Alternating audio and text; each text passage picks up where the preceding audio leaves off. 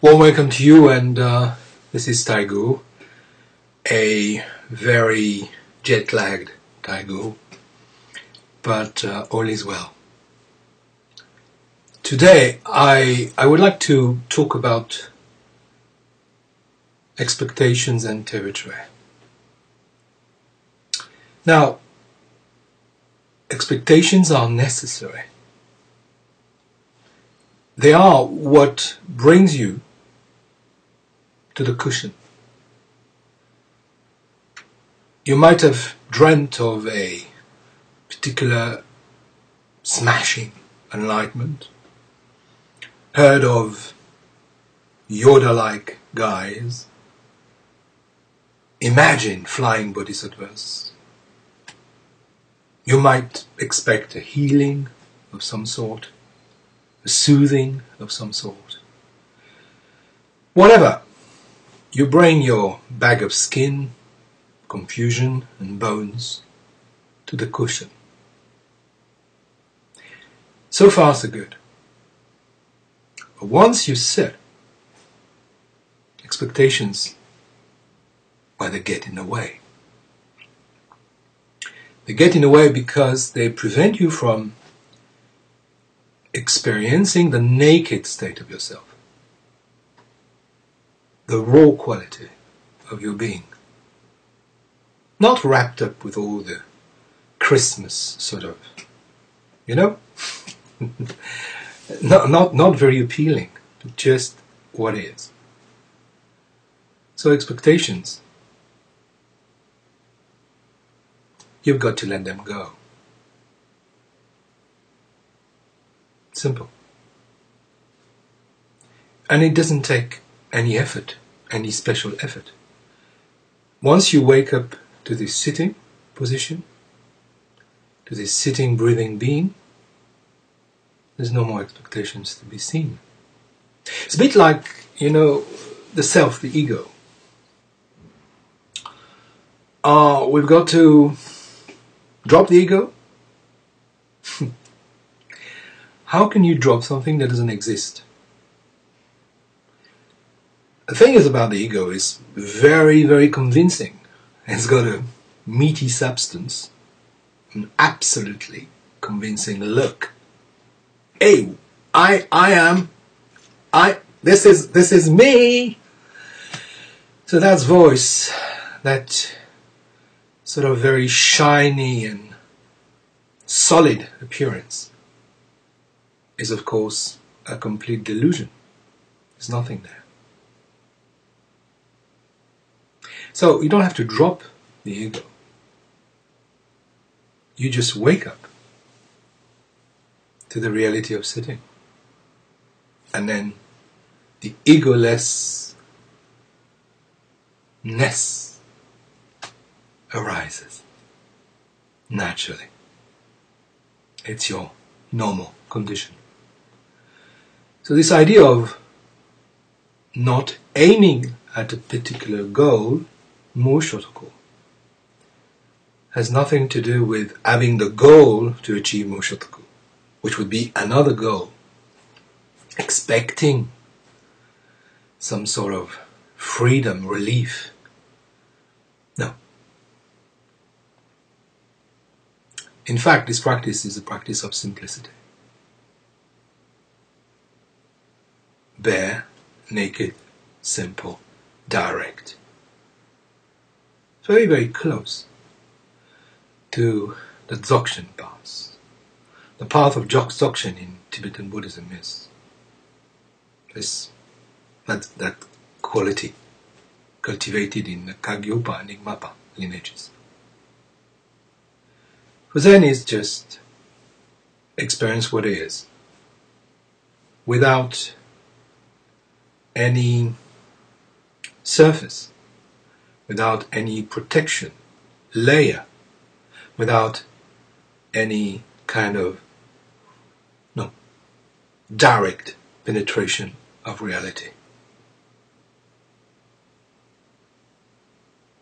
Now we don't have these Mahakala, we don't have these deities with uh, a crown made of skulls and jewels in human bones that would actually cut through the self, bleed the self.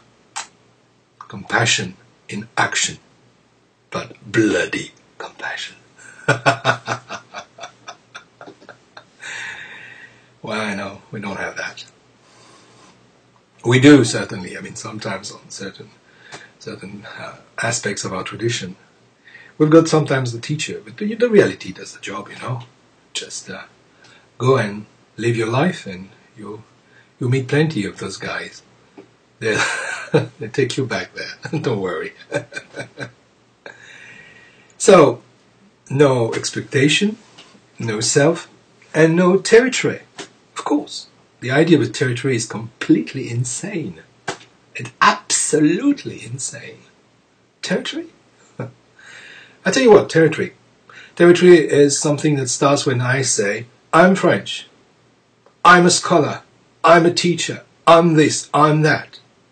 Territory is when I dig in my past to make clear that this is me now. Justifying now with yesterday. And that's all what society actually asks you to do all the time. To prove yourself. Bringing the evidence. Where are you from? What's your upbringing? What's your training? Which university do you study? What is your degree? What is your job experience? You see, all that kind of stuff, irrelevant. If you meet me, if I meet you, please don't bring that along. I'm not interested. Okay? Whack! Um, course, in Japan, every day, oh, often people ask me, where are you from? And when I say, I'm from Japan, they laugh. They can't get it. No, I mean, where, where were you born? this is silly, you know? They're not interested to meet me. They're interested to meet my past.